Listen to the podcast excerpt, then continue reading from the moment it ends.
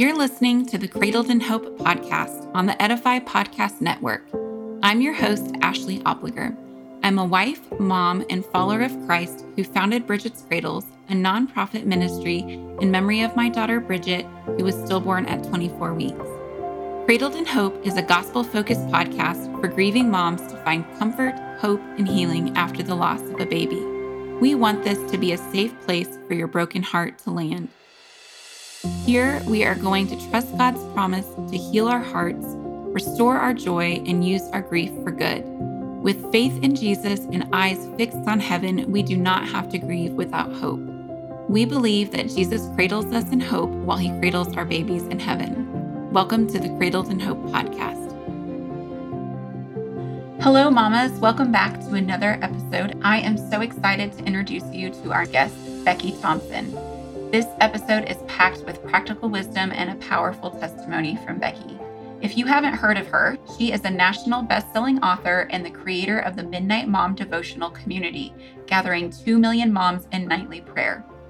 Speaking to the struggle of balancing life as a wife, mother, and daughter of God, she has become a voice for modern Christian womanhood. She has written eight books and has appeared on the USA Today, Publishers Weekly, and ECPA bestseller lists. Becky lives in Oklahoma with her husband Jared and their three children. She has two precious babies in heaven, Kaylin Joy and baby Thompson, and today she will share about how her babies in Jesus' arms have changed her life and brought her closer to God. I'm excited for you to hear this amazing conversation about the role of the Holy Spirit in our lives as believers, but also how we can rely on Him in the depths of our grief. Let's jump into our conversation now. Welcome, Becky. It's so good to have you on the Cradled in Hope podcast. Ashley, thanks so much for having me. I'm so excited about our conversation. Wonderful to have a fellow Midwestern woman here. You're just south of me in Oklahoma. You moved back home. It's good to have you back in the Midwest. I feel more like myself here. We were in California for a little bit and then Tennessee. And I just, I feel like I'm home and I feel like not trying to be anybody other than me. And that's, there's a lot of peace in that.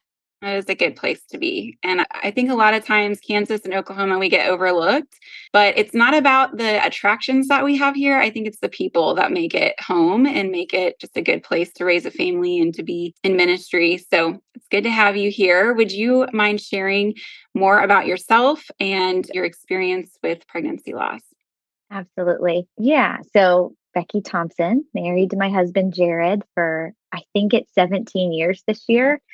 You know, I actually have to, we got married in 2006. So you'll have to do the math or fact check me, whatever. I thought I was 36 all last year, and turns out I was only 35 this year, and I'm turning 36. I have no idea how old I am. So I've been married to Jared for a very long time. We have three kids, three living children, and two children that wait in Jesus's arms. My oldest is Colton, and he is 13. I have a teenager. And then Cadence is 11, and Jackson is eight. And I write books and I lead an online group of women in nightly prayer with my mom. And it's called Midnight Mom Devotional. And we have 2 million followers, people from all over the world praying nightly with us for all the different needs of a woman's heart, but specifically a mother's heart.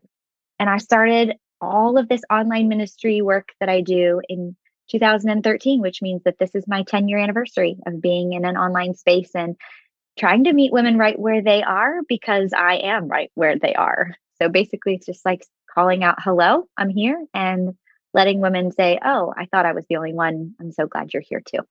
So I just bring the hope of Jesus. Yeah, that's my ministry kind of in a nutshell. Written books and I speak and just here, just me, just still Becky, but I guess it's my like professional bio. My story of loss. So this is kind of where our stories overlap, meaning the work that I do in the ministry that I do, and then the ministry that you do here, Ashley. I, in 2009, my husband and I hadn't been married very long. We were both very young, got married very young.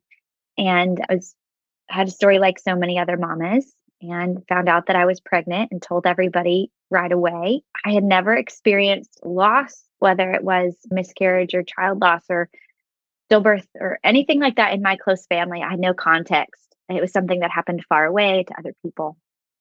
And I knew it happened, but I just didn't have any, it wasn't going to happen to me. And then it was, I think we were only eight eight weeks into the pregnancy, but I had a whole, I was designing a nursery in my heart. You know, I had the birth date planned out, what my work life was going to be like on the other side. I had lived an entire lifetime in those eight weeks of being mama to my sweet Kaylin Joy. And then, oh, I haven't talked about this in a minute. I did not think I was going to get emotional, but I'm sure all of your guests feel very similar. So, Kaylin changed my life because I needed the Lord in that season of life more than I had ever needed him in any other season. I started to have the signs of losing her. And I didn't even know. I'd never been pregnant before. I didn't have a sister who had been, pre- I didn't have friends that had been, I was the first one in my generation of all of my friends and people to be going through this. And so I was kind of leading the way. Internet wasn't like it is now. So it wasn't like I had all of these online forums that I could pull from or support or people I could poll or talk to. So I called the doctor that I had made an appointment to see and I wasn't scheduled to see him until after 12 weeks. And I didn't know why at that time they didn't want to see me until 12 weeks. I think they knew moments like these happen. And so that's why they scheduled appointments out so far. Called them and told them sort of what was going on. And and my goodness, they didn't call me back.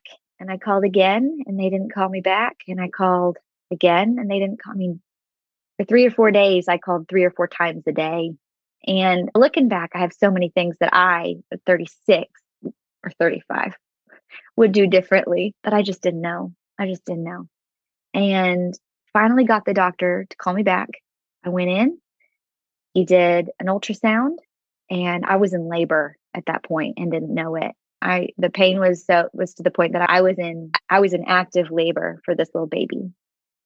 And he performed the ultrasound and said there was a good strong heartbeat and there was no reason that I couldn't go home and just have what he called a successful pregnancy if I took, I think it was progesterone. I think it's what he wanted to have me on. And so just go take the medicine and everything would be fine. And we pulled out of the parking lot of the hospital and called everybody we knew because this was the best news. And we were so excited. And I was still in the middle of those calls. I think I was actually just finishing up one of my last calls to say, everything's going to be okay. And we were in the Walgreens parking lot in Yukon, Oklahoma. There's very specific data for you, but I was in the Walgreens parking lot, Yukon, Oklahoma, and I lost the baby. And she was born right there. And so we drove to the hospital and same hospital I had just been in for that appointment. And there wasn't a need for an ultrasound because she had been born and that was that journey. Went home and had to deal with the loss of a life that nobody had loved as much as I had loved in that amount of time. And that's just how it felt. And I say I, but it was my husband and I, it was both of us. And it was our parents and it was the people that were already dreaming with us. But shortly after that time, I think looking back, I was dealing with maybe a little bit of, I think it's fair to say I was dealing with a postpartum type of depression, which I wonder if people discuss enough. I'm sure you guys discuss it plenty, but I only eight weeks, but my body had already said this is life.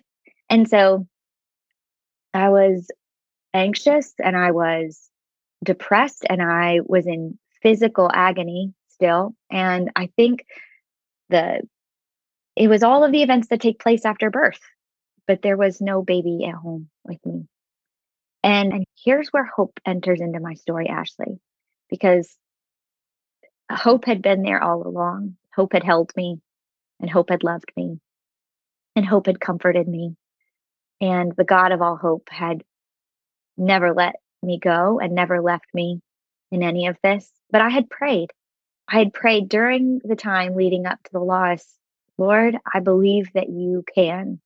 And I believe that if the world was as you had designed it to be in the beginning, this wouldn't be a part of our story. But even if this doesn't happen the way I want it to happen, even if I don't hold her here, I believe you're good.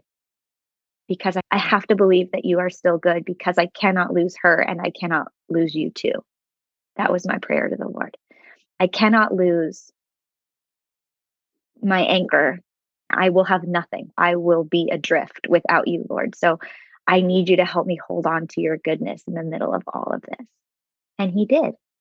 And he walked me over the course of the next few years. It wasn't even, I feel like a lot of my healing came then with the release of anger. I didn't hold on to anger very long. I mourned and I grieved, but I wasn't angry. I know that's not everybody's story, but a lot of freedom came for me personally when I moved through anger, when I got to the other side of anger. And I just let the Lord weep with me, you know, and I would picture him actually weeping with me in my suffering. Sometimes I think we paint God far off and we picture that him waiting for us at the end of eternity. Like he needs us to die physically before we can be with him. But the truth is, he is with us here now. And when we become born again Christians, meaning our life is new and our spirits come alive, he enters in and he is close from that moment on, as close as he will be in eternity, just not fully revealed. And so when I saw him in my story and I saw him in all of those hard places, I had time for the next few years where I let him show me I was with you when you were praying. I interceded for you. I was with you when you went to the doctor and you were in labor and I was speaking peace over your heart and body. I was with you as you rejoice. We heard the news and I was with you when your sweet Kaylin Joy slipped from your body into my arms. And that has been my comfort.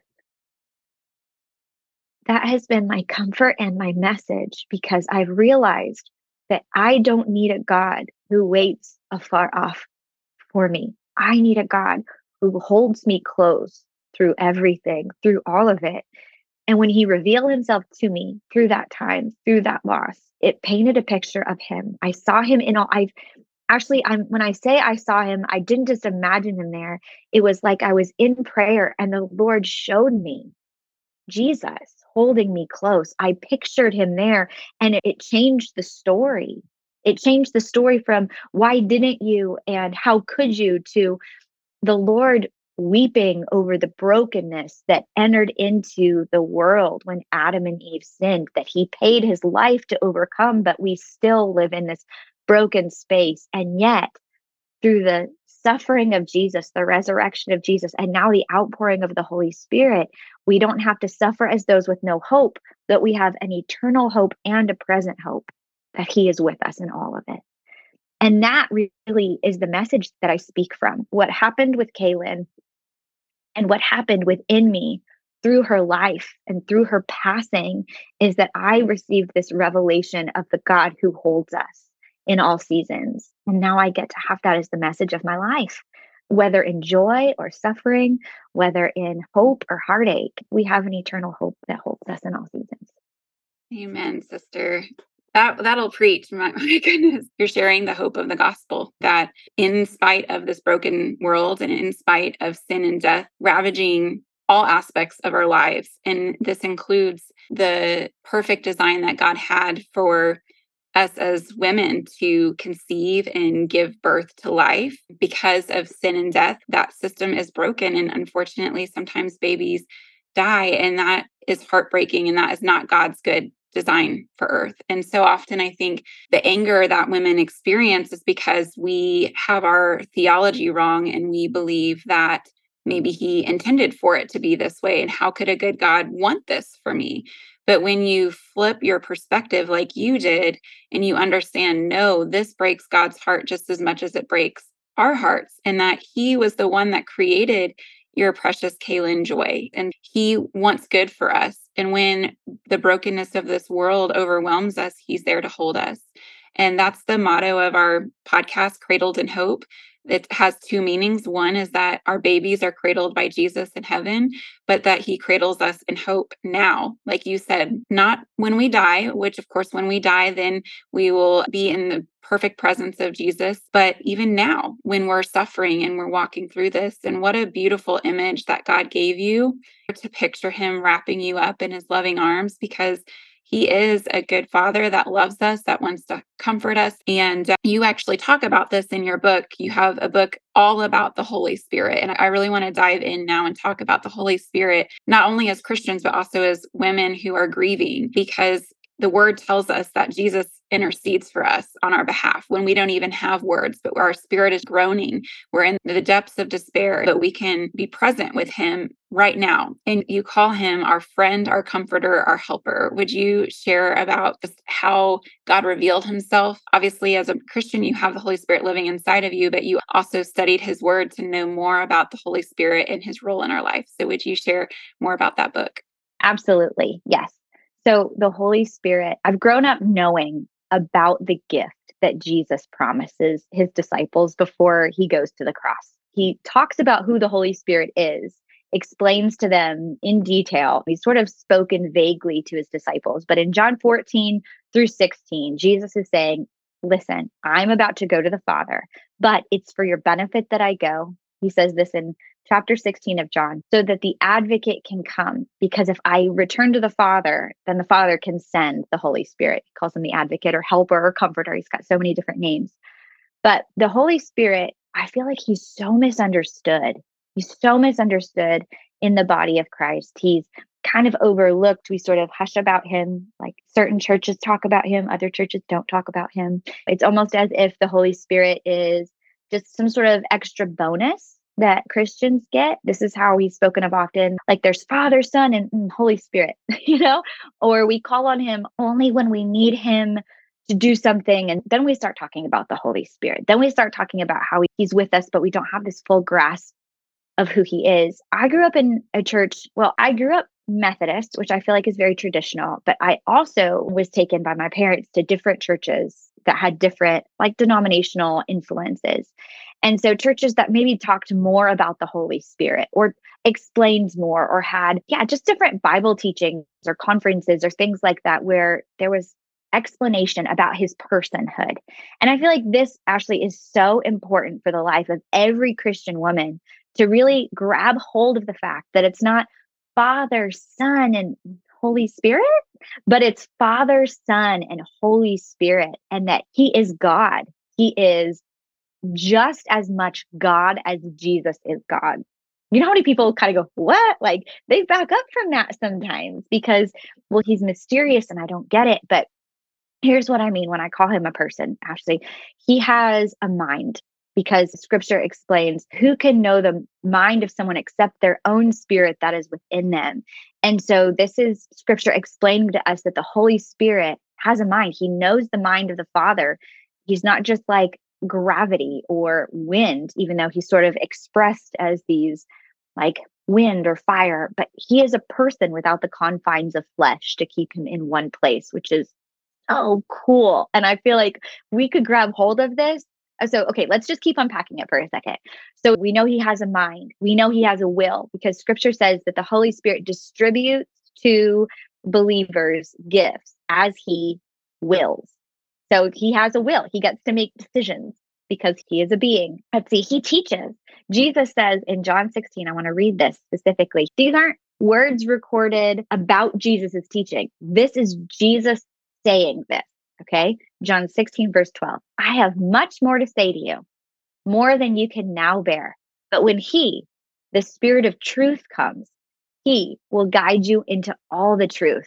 He will not speak on His own, but He will speak only what He hears, and He will tell you what is yet to come. He will glorify me because it is from me that He will receive what He will make known to you. So, in this little passage, we have Jesus saying, when he comes, he will guide, he will speak, he will tell, and he will glorify Jesus. It also says that he will speak what he hears. So we have like personhood attributes here. We have more than just some sort of bonus that Christians get in their lives. We have living, breathing God with us at all times, revealing Jesus to us. And so I say this, and it feels kind of gutsy, but it is biblically true. It's biblically true that we can only know Jesus as well as the Holy Spirit reveals him to us. And so, if you know Jesus, like if you feel like he has led you in your life, if you feel like you have heard his comforting voice, if you feel like you have felt his comforting love, then all of this has been revealed to us by the Holy Spirit. And so, women that go, I don't know the Holy I know Jesus, I'm good with him, I'm good with the Father, but I just don't know the Holy Spirit. He is just like Jesus in that when he comes in, peace comes in. When he comes in, Jesus is revealed. When he comes in, hope rises, fear goes, strength comes. I mean, he is every bit of comforter, friend, advocate, helper that we need. And I love what's happening in the church. That's church big C right now, because I feel like the Holy Spirit is revealing his personal work in the life of the believer, leading people to repentance, leading people into deeper relationship with Jesus, and ultimately pointing to the good work that Jesus completed on the cross. So I love the Holy Spirit. I could talk about him forever. I wrote a whole book on him, like you said. But ultimately, I would love to, mm, I can't say demystify because he is a mystery, but my heart is to familiarize women with him as a person. That's really what I would love our listener friend to grab hold of. Like, God isn't just out there and he isn't just everywhere, but he is personally knowable right now, this moment in your life, no matter what part of your story you're in. Amen. I always tell moms that because of the Holy Spirit, I feel as though the veil of heaven is just so thin because the way I think of it is if the living, breathing God is living inside of us through his Holy Spirit, and our babies are in his physical presence in heaven, we're right there. I mean, it's just so close. I don't think we really understand how close heaven is. And that veil, I guess, if you want to use that terminology, is so thin because we're right here in the presence of Jesus. And Kaylin and Bridget, they're right there with Jesus himself. And of course, biblically, we know we're not to speak directly to the dead, but because we can have full access to Jesus and the Holy Spirit, I just talk to Jesus and talk to the Holy Spirit and say, Will you give Bridget a hug? Will you tell her that I love her? I don't think there's anything biblically wrong with that because we are told to pray and to never cease praying. And so I love that you share that because that is such a gift. And Jesus himself said, It's better for me to go and you have the Holy Spirit. And so if Jesus is saying that, that means that it's important to us as believers. But I do think sometimes women, and I want you to speak to this kind of misconception, is that sometimes we feel like, well, do I have the Holy Spirit inside of me? Like, wouldn't I feel so different? Or why do I still then struggle with this sin? Or why am I still doubting if I have Jesus himself in the Trinity of the Holy Spirit inside of me, why do I still doubt? Why do I still sin? And of course, we're still sinners, but he's allowing our unholy temple of a body to indwell with his righteousness. And so, would you unpack that for the mom who's listening to this and saying, Yes, I believe in Jesus, I'm a saved Christian, but I don't feel the Holy Spirit inside of me? How do I know that I have him? And how do I let him guide me in the areas that you spoke about being convicted and him guiding us? There's a scripture that speaks, and I think it's in Ephesians, where Paul is explaining to the church in Ephesus about continue to be being filled with the Holy Spirit. It's as if being filled with the Holy Spirit is an ongoing experience, as if we don't run out. It's not like there's a hole in the bottom of our like spiritual bucket I think of it like this it's as if you are a glass that is already full and you are filled the moment that you become born again. Now, I feel like there's a lot of Christians, and I feel like this is important. And I don't even know if there's just one listener that's going, I need help with this, or if there's a bunch, but I just, I feel like there's one mom specifically that's like, people talk about that all the time. What do you mean born again? And so we're just going to stop and speak directly to her for a sec because born again especially in the context of what we're speaking about here on this particular podcast. You were born in the flesh, and that means that you have life in a body, but your spirit was not born into new life until Jesus regenerated your heart, meaning you were alive in the flesh, but you did not have life in your soul, in your spirit, until Jesus made you born of spirit and of water. And so when that happened, when you became alive, it was the breath and life that Paul talks about. So we are born of flesh and we are born of spirit. As a matter of fact, we have life in our spiritual beings because Acts 17 25 says, This is the one, God is the one who gives life and breath and everything else to people. He does not need any help from them. He has everything he needs. But the Spirit of God is the one who gives us spiritual life. He is the one that gives us spiritual breath. And so we talk about being born again. We talk about born of not just in our bodies, but in our spirits in that moment. In that moment that we become alive through the Spirit because of what Jesus has done. And we now enter into this family of God now. At that moment, we have access to the Holy Spirit. At that moment, the Holy Spirit comes and intercedes to the Father on our behalf, crying out, Abba, Father. And so, this is what we mean when we say we receive the Holy Spirit when we become born again Christians. But I believe actually that there is this ongoing experience that takes place in the life of, a Christian, in a life of a person who says, I believe that Jesus is the Son of God who died, who suffered, died, and rose again. I believe that. I believe he is the one true Son of God. There has to be this ongoing work of the Holy Spirit in our lives. But this doesn't happen like breathing or thinking when we're asleep. This is like a partnership where he is doing this regenerating work, making us new each day. But scripture talks about this sort of dying to self, meaning we have to choose to walk in the spirit instead of walk in the flesh. We have to make spiritual choices. We have to, just like you make good choices for what you eat, you have to partner with the Holy Spirit. We have to engage with Him. And I really believe this all goes back to remembering that he isn't far off. He is right there with us. And God isn't waiting for us to pass away in this life before we know him. And that is really what takes place with the gift of the Holy Spirit. I want to read from John chapter 3. This is this sweet moment between Jesus and Nicodemus, one of the Pharisees.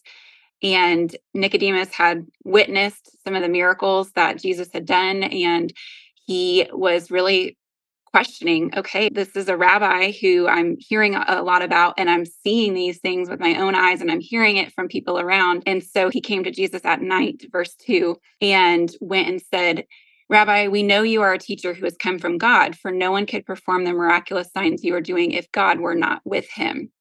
And this is when jesus says i tell you the truth no one can see the kingdom of god unless he is born again and this confuses Nicodemus. And he says, How can a man be born when he is old? Surely he cannot enter a second time into his mother's womb to be born. And here is where what you were talking about with this is the spirit. Jesus answered, I tell you the truth. No one can enter the kingdom of God unless he is born of water and the spirit. Flesh gives birth to flesh, but the spirit gives birth to spirit. You should not be surprised at my saying you must be born again. So Jesus is telling us this is a spiritual birth that we're entering into the kingdom of God. So mm-hmm. I love that Jesus addressed this with Nicodemus and explained that this is spiritual. But to come back to our question, how can it be that we still struggle with sin and we struggle with doubt? We have received the Holy Spirit, but we're still in our sin nature. We're still in a broken world with the adversary, with Satan. And we are also battling against the principalities and the forces of darkness and Satan. And so we have to discern what is from the Holy Spirit and what is from Satan, who is the angel of light. He's good at twisting God's words and trying to mimic who God is. And so we have to be really careful that we're really measuring everything to scripture. So would you speak to that? How do we experience the Holy Spirit when we also have this opposite force against us and our own sin nature to battle against? Absolutely.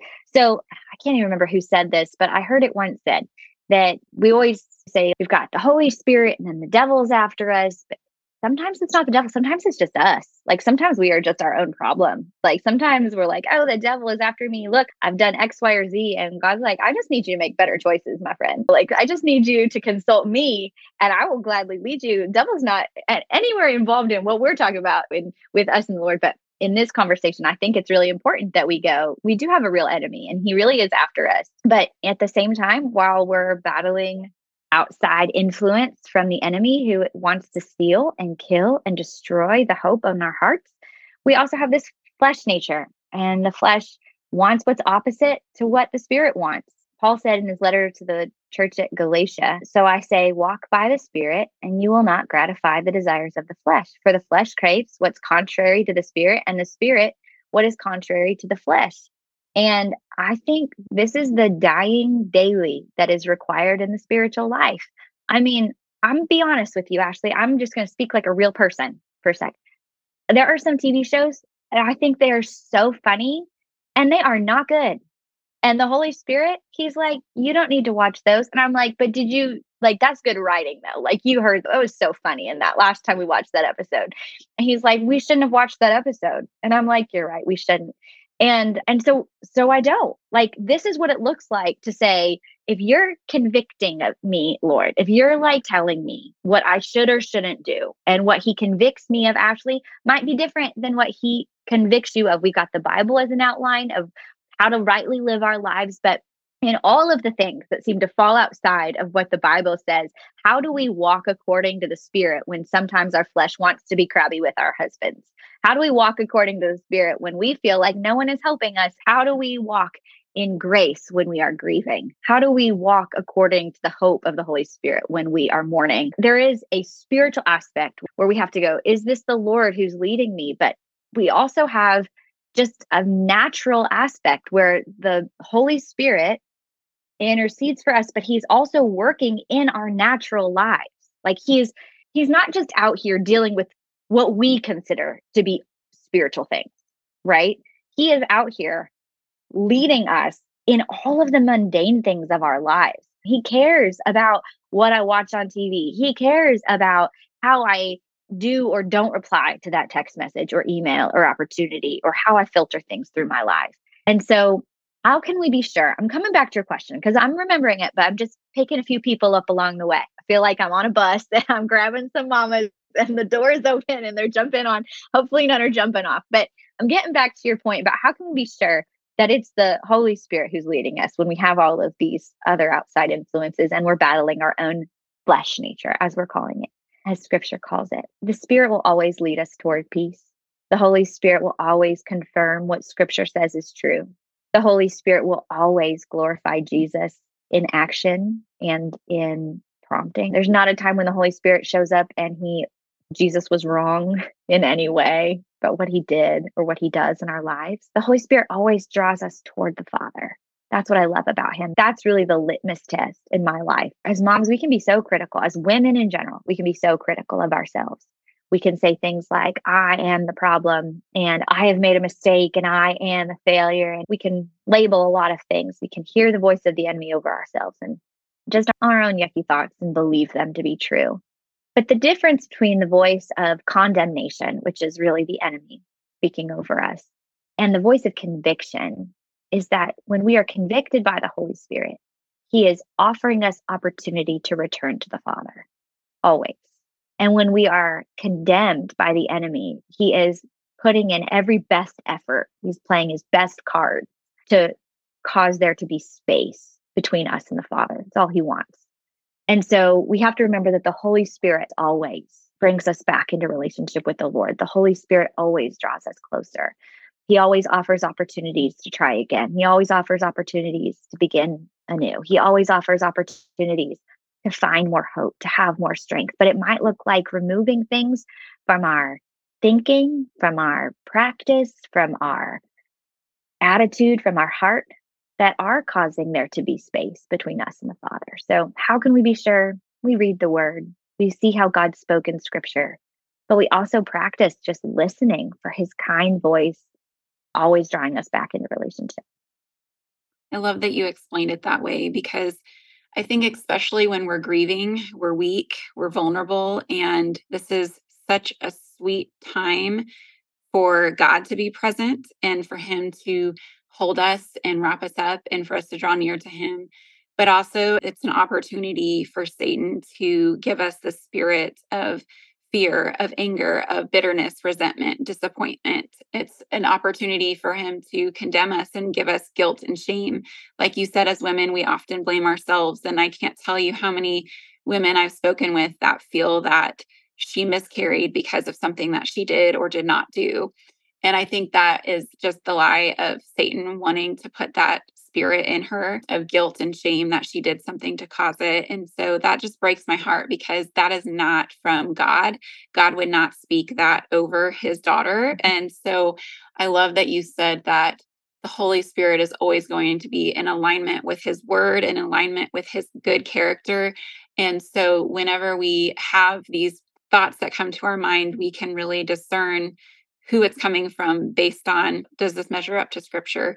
Of course the holy spirit he's sanctifying us as christians and we're learning more and more about who god is. But especially when we're grieving what an opportunity to draw near to him and his spirit and let him comfort us let him speak truth over us and be this present help. I love that verse that our help comes from him. And so we should always be looking and fixing our eyes on jesus. We hope you are enjoying this episode so far we want to take a quick break to tell you about some resources our ministry provides to grieving moms. On our website, bridgetscradles.com, you can find hope filled resources on grieving and healing, including memorial ideas, quotes in scripture, featured stories, and recommended books and other organizations. We share ideas on how to navigate difficult days such as due dates, heaven days, and holidays.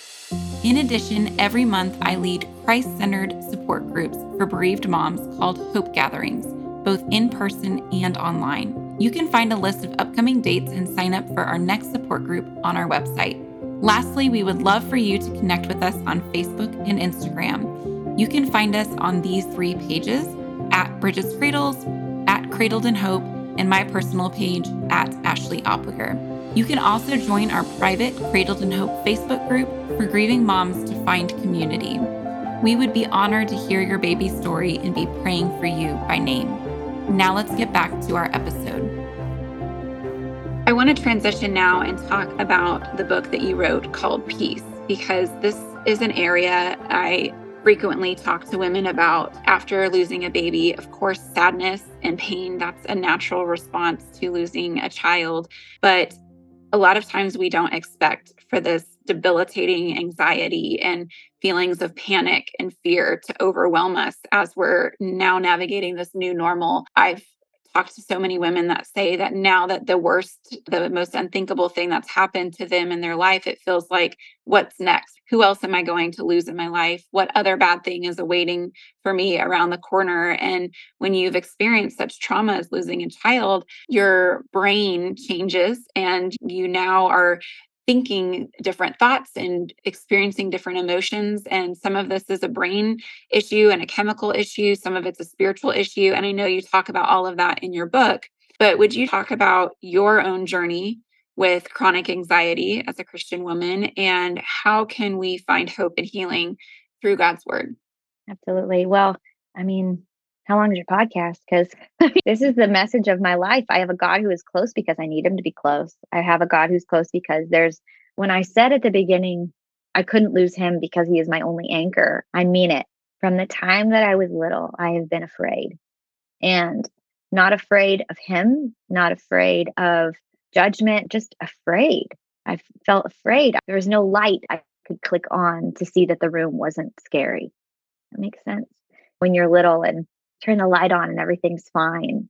In my heart, I just walked around as if I couldn't find the switch just to flip it on and say everything's okay. Met the Lord at a really young age, felt his presence at a young age, didn't have head knowledge about him, had heart knowledge about him, felt what it's like when he comes close. There was peace, there was goodness, it was an overwhelm of just his awesome power at a very young age, I encountered the Lord as if he walked into the room in like manifest way. And yet the rest of my days, like all of the others, I had head truth and heart truth, but I lived in a body that was always worried. I had a mind that was always playing out the worst case scenario. I had a heart that would race and I would panic even when I was little. And nobody called it anxiety And people didn't have terms like that 35 years ago that were used easily. Maybe they would call them nerves, you know, or shy. But I was chronically medically anxious, just always. And it wasn't until after I lost Kaylin and then gave birth to Colton, my oldest, in that span of my life that I realized this is now debilitating. It moved from all of my normal coping to I cannot function. I can't sleep. I'm worried about everything. Like you said, my brain, my heart, everything changed and I shifted. Now, here's the thing I never talked about being anxious in my life. My parents knew that there were certain things that I just wouldn't participate in. I didn't play sports because it made me nervous. I didn't go to a lot of parties in middle school or high school. All of that made me nervous. I had lots of things that made me nervous and I just didn't do them. And I don't think I knew I had anxiety until after Colton was born. I feel like it's important to give this full context so that people understand that I grew up and have lived most of my life in what I call the forest of fear.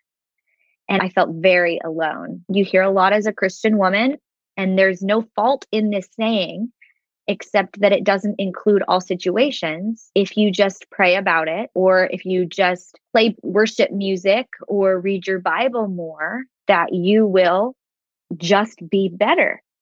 And we expect this only for what seems like mental health issues, mental health sicknesses. Because as an adult, I know that the chemical processes in my brain, they're different than what's called neurotypical. I don't have a neurotypical functioning brain, and my brain's an organ.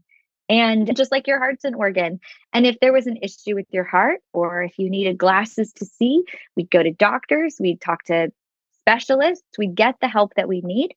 But because there is so much conversation about faith as it relates to fear in scripture, women who are anxious often feel as if there isn't just something wrong with the way they feel, they think that there's something wrong with what they believe. And maybe they don't know Jesus and maybe they aren't saved. And maybe if they just had more faith, they would stop being so afraid. And I think we have to be really careful in our conversation about anxiety and mental illness and fear that we don't only make it a faith issue when it is so complex in all of it. There's actually a time in scripture when this is an interesting thought, and I'm just going to follow where the Lord is leading me here, where Paul tells Timothy, I believe, to drink a little wine because of his stomach upset. And so rather than Paul to tell Timothy, because of your tummy issues, you must not have enough faith. you know what I mean? Paul tells Timothy, or yeah, pray about it and the Lord will fix it. No, Paul tells Timothy, be sure that you're caring for your body's issue. And so Paul cares about all the spiritual aspects of Timothy's life, but he's also like, hey, you've got something here, and he offers a physical remedy. Now, the reason I'm bringing that up in all of this is because I think that we cannot overlook the spiritual importance of dealing with anxiety. We absolutely must pray. We absolutely must read the word. We absolutely need to practice what I call lie replacement strategy, where we go, this is the lie that the enemy is telling me, and this is the actual scriptural direct correlation to where God overcomes it with his promise of truth. And so there are spiritual things that we must do, but there are also practical things that must be addressed when we are dealing, especially with what I would think of as postpartum anxiety, which is often caused by hormonal and chemical imbalances. And I am not a doctor. I have, must say this on your show. Please don't edit it out. I can give no advice. I can just say what I have learned to be true for myself. And that is, there's been a time in my life where I have needed doctors. There's been a time in my life where I have needed counselors. There have been times in my life where I only could find hope and help through the Holy Spirit. But God has led me in each season to each bit of help in the process. For our moms that are listening right now, for the women that are here in this space saying, I can't stop being afraid, I want to paint this picture for just a moment before we move on. I want you to see that as you call out in this forest of fear, as you say, this is where I am, and I don't know how to tell anybody because everybody just tells me I should be better. I should just not feel this way or just wait and time will fix it. I want you to know that you don't have a God who waits on the other side of this season like, let me know how it turns out. That's not his attitude. He's not calling to you from the other side of your fear. He is safely holding you, guiding you day by day as he walks you toward total healing. He is the one that went before us, and he is the one that walks presently with us. And that is where I want you to see him. I want you to imagine that you have a real God. He is not far off. He is not he's not an idea. He's not just a concept. He is the living, breathing, one true hope of your soul. And if you believe that someday he will resurrect your spirit and you will have new body in heaven, leaving this mortal dust behind, then you believe that there is a supernatural event. You already believe in the supernatural God. I want you to supernaturally see him present with you right now, this moment. The same God that waits for you in eternity holds you right here, speaks truth over your heart, speaks truth over the lies that you're hearing. Can you picture him with me? Can you picture him covering your ears? Can you picture him holding you so close to his chest that one of his hands is over your ear while the other ear is pressed so you only hear his heartbeat? Sometimes we just need to remember where we are positionally in relationship to God Himself. So that from that proximity to the Lord, from that nearness, from that absolute closeness, we can see Him healing us and leading us down our personalized pathway to peace. That is such a beautiful picture. And that is the God that is so close, that wants to be with us in our pain. And I love that you talked about the need to address the physical aspects and the spiritual aspects because that's something we've talked about on our podcast before. If you are listening and have not listened to our episode with Julie Bussler, episode 29, I believe, she wrote a book called Joyful Sorrow, and it's breaking through the darkness of mental illness. And she talks a lot about talking to Jesus and her therapist and the need for medication if that is what is medically needed. Maybe it's vitamins or a different diet. Sometimes food can be impacting our bodies. And like Becky said, I am not a doctor either. I'm not a counselor either. We always put that disclaimer on our website, but there are obviously physical aspects to this as well. And when you've lost a baby, no matter how many weeks, your body is hormonally changing after your loss. And I think that it's fair to call it postpartum depression along with grief at the same time. It's almost like you're being hit with both grief and this physical aspect too.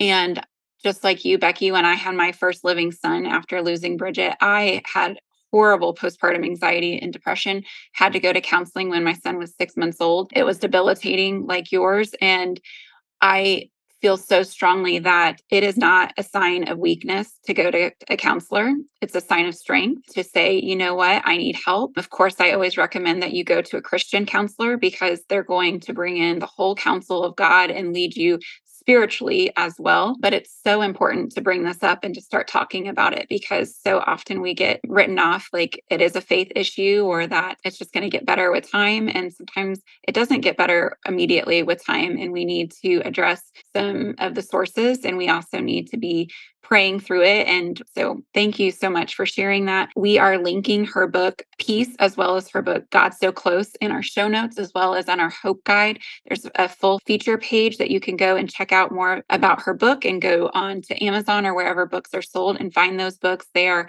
amazing resources for women. And so, Becky, would you mind sharing how our listeners can get connected to you, your website, and social channels, as well as the new community that you have just started and opened up for women to join? Absolutely. Well, I just, before I go, I just want to thank you and bless you and the ministry that you're doing here is so important and the women that you mm-hmm. love so well. I just feel like the Father wants you to know how proud He is of you and how this ministry really does matter and it's changing lives. I know if your listeners could all provide that feedback, I know you receive some, but if they could all tell you at the end of each episode how much healing they'd found, I think you would truly be blessed. But the Father is so proud of you. And I just feel that in my heart and I wanted to share that. So thank you for the gift of this space and the opportunity to share with your listeners. They can find me at beckythompson.com, really simply there, but also just a search on Facebook or Instagram for Becky Thompson. That'll pull me up. And then also, Midnight Mom Devotional is that prayer community I referenced that I lead with my mom with over 2 million moms praying there nightly for all different situations. And we pray for the mama, not just about the things moms face, not just for our kids and our lives, but we pray for the mama. So if you are in need of prayer, that page is for you. Midnight Mom Devotional is the name of the Facebook page. And then the new community is called The Clearing. And it's just a space for women to come and breathe and find the hope of Jesus in a safe place that isn't judgmental, but also is just very welcoming of his presence. The only expectation that women can have when they go to that community is that they will meet with him and find more about his word. So the clearing dot community is the name of that space and it opens up once every three months. Yeah, I'd love to have whoever wants to come join. Thanks again for having me on. This has just been so great. I love it so much. So, everyone, all of those links that she just mentioned are in our show notes and on our Hope Guide. You can find them there. Mm-hmm. Becky, would you mind closing us in prayer for all the mamas who are listening that are navigating this journey, whether they are fresh in grief or they're years down the road? Would you pray for all of the hearts that are listening right now? Absolutely. Well, Father, we come before you as daughters first. And we just say we need you. We need you today, just like we needed you yesterday. Like we're going to need you tomorrow. We need a fresh dose of hope. Lord, I pray right now that you would comfort as only you can, that you would bring hope as only you can, that we would feel your presence even now, even in this space. Father is the woman who's driving down the road, or she's in her home, she's on a walk, wherever she is in this exact moment. I ask for a fresh revelation of your spirit. Lord, a movement around her or within her that so awakens her heart to your living, breathing spirit that she goes, I will never be the same. I will never wonder again because you have grabbed my heart. Lord, I thank you for the healing that's coming, the joy that's coming, the peace that's coming. Lord, I thank you that as you walk down our personalized path to healing with us, that you are the healer. You are the one who's doing the healing work, but you are also the Spirit leading us. We're so grateful for your kind presence. Lord, I just pray you cover each listener with peace like a blanket now. Give her hope for tomorrow. In Jesus' name, amen. Amen. Thank you so much, Becky, for being here. For listening to the Cradled in Hope podcast on the Edify Podcast Network. We pray that you found hope and healing in today's episode. Don't forget to subscribe so you don't miss new episodes when they release on the first of every month. You can also find this episode's show notes and a full transcript on our website at bridgetscradles.com backslash podcast. There, you can also download a free PDF for each episode called the Episode Hope Guide, which is filled with notes, scripture, links, discussion questions, and so much more. Be sure to leave your email address so that we can keep you updated on podcast episodes, upcoming support groups, and other hope filled resources. If you're interested in volunteering or donating to Bridget's Cradles in memory of a baby in heaven, you can find information on our website on how you can get involved and spread hope to other grieving families. One way you can help is by leaving a review of this podcast on iTunes or the Apple Podcast app. Consider the minute of your time as a way that you can personally share the hope you found here with another mom whose heart is broken and needs healing. Thank you so much for listening and sharing. Until next time, we will be praying for you. And remember, as Jesus cradles our babies in heaven, he cradles us in hope. Though we may grieve, we do not grieve without hope. Cradled in Hope is part of the Edify Podcast Network, a collection of faith inspiring podcasts on Edify, the world's most powerful Christian podcasting app. To listen to Cradled in Hope and find other podcasts by leading Christian voices, Download the Edify app in the Apple and Google Play stores or online at edify.app. That's E D I F I dot app. Thank you so much for listening.